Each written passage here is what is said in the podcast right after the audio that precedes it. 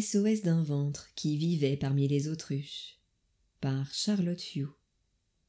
Quatrième partie, chapitre 2 Reset. Déménager a eu sur moi l'effet immédiat d'un nouveau départ. Disparition de la toxicité ambiante, fin du chaos incessant dans mon ventre et ma tête, découverte d'une toute nouvelle énergie de vitalité. Oh, j'avais l'impression de vivre une véritable mutation. C'était déroutant, mais tellement agréable. Dès les premières semaines passées dans cette nouvelle vie, je me suis surprise à penser d'une nouvelle façon. C'était comme si, après avoir vécu vingt-six ans dans un petit jardin clôturé, je me trouvais à présent au milieu d'une prairie immense qui s'étendait jusqu'à l'horizon. J'avais eu besoin de m'éloigner physiquement de mes parents pour m'autoriser enfin à couper le cordon avec leur schéma éducatif, dans lequel je m'étais toujours senti boudiner. Plus qu'un nouveau départ, je vivais presque une renaissance. Chaque mois, on retournait en région parisienne pour visiter ma famille et mes amis. Le temps d'un week-end, j'entrais de nouveau dans la maison de mon enfance. Je m'insérais tant bien que mal au sein de mon inconfortable carcan. À chaque séjour, j'étais stupéfaite par les changements qui s'opéraient en moi. Être là-bas avait clairement un effet réducteur sur ma personnalité. Tous mes potentiels rétrécissaient. Je me sentais moins légitime de penser comme ci ou comme ça. Je sentais ma confiance en moi régresser. J'étais coupée de ma boussole intérieure. En résumé, je perdais mes moyens. Du côté de mes parents, rien ne semblait avoir évolué. L'alcool demeurait présent à table. Docteur Autruche affectionnait toujours autant sa télé. Quant à Mr. Hyde, il était revenu à ses premières amours clandestines. Le whisky était de nouveau bien planqué derrière les conserves. Malgré les agréables moments vécus avec mes parents, nos virées en région parisienne me laissaient toujours un petit goût amer. Par chance, de fil en aiguille, ces derniers ont pris l'habitude de venir régulièrement nous voir en Vendée. Au cours de ces week-ends, Mr. Hyde était aux abonnés absents. Enfin, ma mère était la même du matin au soir. Elle véhiculait nettement moins de tension ou d'agressivité. Ça devenait agréable de passer du temps ensemble. Je laissais volontiers ma petite Héléna profiter de sa mamie. J'avais l'esprit tranquille. Et le soir, quand tout le monde allait se coucher, on pouvait rester longtemps à discuter, ma mère et moi, en partageant une tisane. Pour le coup, je profitais à mille pour cent de ces moments de complicité. Deux ans sont passés ainsi à la vitesse de l'éclair. Comme on se sentait bien dans cette région, on avait décidé avec Benjamin d'acheter une maison. Et c'est quelques mois après notre emménagement que j'ai senti que quelque chose clochait à l'intérieur de moi. Je ne comprenais pas pourquoi. Jour après jour, j'étais habité par une énergie noire que je n'avais encore jamais éprouvée. Elle pénétrait insidieusement en moi. Elle venait obscurcir ma tête et retourner mon ventre. Petit à petit, je n'ai plus eu envie de rien. J'étais comme vidangé de l'intérieur. J'avais remarqué que mon mal-être redoublait d'intensité lorsque j'étais avec Héléna. L'énergie noire venait alors me chercher au plus profond de mes tripes. J'étais tellement déstabilisé qu'à force j'avais les nerfs à fleur de peau. Très vite, j'ai eu du mal à m'occuper de ma fille. Je savais plus jouer avec elle. Chaque moment de partage était devenu pour moi une véritable épreuve. Cette situation me rendait bien malheureuse, mais c'était plus fort que moi, je pouvais plus supporter mon enfant. Je perdais patience en moins de deux avec elle. J'explosais à la moindre petite bêtise. Finalement, je criais sur elle sans arrêt. Alors dès que j'en avais l'occasion, je demandais à Benjamin de prendre le relais. J'avais même peur de rentrer chez moi après le travail, tellement j'appréhendais les soirées passées en compagnie d'Héléna. Je n'avais qu'une seule idée en tête prendre mes jambes à mon cou et fuir cette abominable énergie noire qui me pourrissait l'existence. C'est que, lorsque je regardais mon enfant du haut de ses deux ans et demi, j'avais l'impression de me retrouver face à un miroir. Je me sentais connectée à mon ventre de toute petite fille.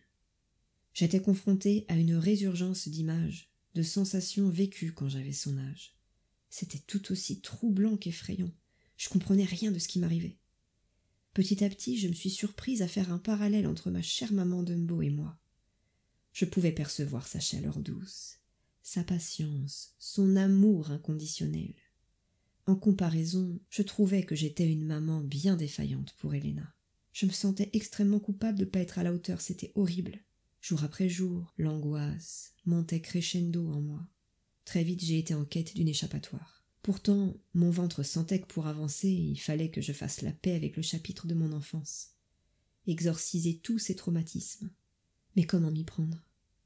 Je pressentais qu'ouvrir ma boîte de Pandore mettrait en péril mon intégrité psychique. J'étais terrorisée. Alors je me suis résolue à enfouir à mon tour, ma tête bien profondément dans le sable. Et pendant des semaines, des mois, j'ai lutté contre cette énergie noire en faisant l'autruche. Mais plus je m'obstinais à fermer les yeux, et plus elle gagnait du terrain. Elle faisait surgir, au travers de rêves ou de reviviscences fugaces, des souvenirs très précis des moments partagés avec ma maman quand j'avais deux, trois ans. J'entendais sa voix résonner dans tout mon intérieur. Je me surprenais même à fredonner les chansons qu'elle me chantait. Je pouvais même humer les fluves de son parfum de l'époque. Le plus impressionnant, c'était quand je ressentais la joie intacte qui m'animait lorsqu'elle venait me chercher chez ma nourrice le soir. J'étais littéralement hantée par ma maman Dumbo. Au quotidien, c'était l'impasse avec ma fille. Le plus douloureux, c'était quand je la voyais marcher sur des œufs en s'approchant de moi.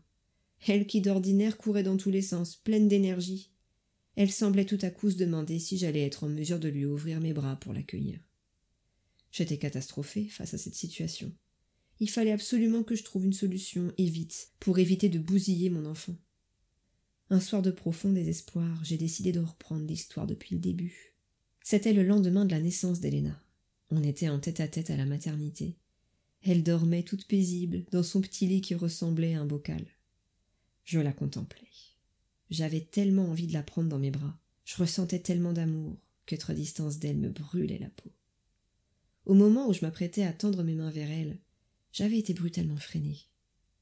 Hélène dort, elle n'a pas besoin de moi là tout de suite, se manifeste à ma tête. Oh oui, peut-être, mais moi j'ai tellement envie et besoin de la sentir tout contre moi se justifia une partie de mon ventre. C'est à ce moment précis que mon ventre de petite fille est remonté brutalement à la surface. Il a grondé à en faire vibrer mes entrailles. Il a crié Attention Protège-toi Protège-la Brusquement, je me suis souvenu à quel point l'amour peut faire souffrir. J'ai repensé au deuil impossible de ma douce maman Dumbo et à mon sevrage traumatisant après la rupture avec mon amour de jeunesse. En regardant mon magnifique bébé endormi, j'ai pris conscience tout à coup de son incroyable pouvoir sur moi, et j'ai été assailli par une peur bleue.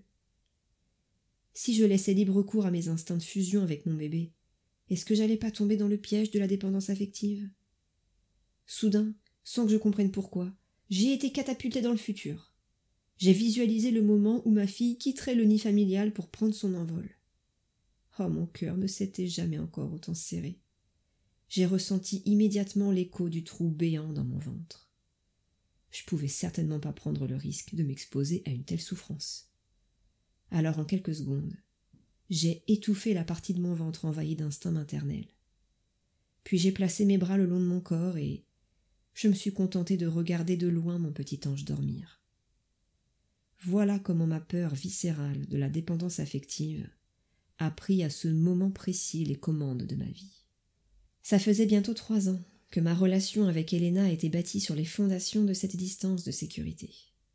Je commençais à voir en cette énergie noire un signal d'alarme fort, m'indiquant que je faisais fausse route. J'étais bousculé par un véritable conflit interne. D'un côté, j'avais terriblement envie de faire tomber ma forteresse, d'ajuster ma posture vis-à-vis -vis de ma fille en endossant pleinement mon habit de maman. Mais d'un autre côté, j'étais toujours pétri de peur face au risque encouru de se lâcher prise. Cette angoisse d'abandon, tapie en moi depuis des années, me paralysait littéralement. Je ne savais pas comment faire, j'étais coincée. Ma tête tournait sans arrêt comme une toupie. Elle brassait des pensées incessantes, toutes plus contradictoires les unes que les autres. Ma boussole interne s'affolait du matin au soir, j'étais épuisée. Je commençais sérieusement à m'inquiéter pour ma santé mentale. Et puis, un soir très tard, alors que ma tête tournait toujours à plein régime. Clac. Mon unité centrale a disjoncté. Formatage instantané de mon disque dur.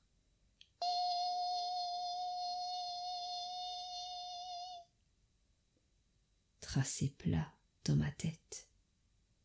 Vitalité interrompue dans mon ventre. le bug de ma vie. Sidération face au vide. Silence de mort. Tout à coup, l'image d'un gyrophare de pompier est apparue en gros plan dans ma tête. Puis la sirène du gyrophare, telle l'alarme stridente d'un réveil matin, a agressé mes oreilles. Brutalement, j'ai senti ma conscience revenir dans mon corps, tirant violemment ma tête et mon ventre de leur torpeur. Panique à bord Oh, mais tout est en train de cramer dans mon jardin intérieur.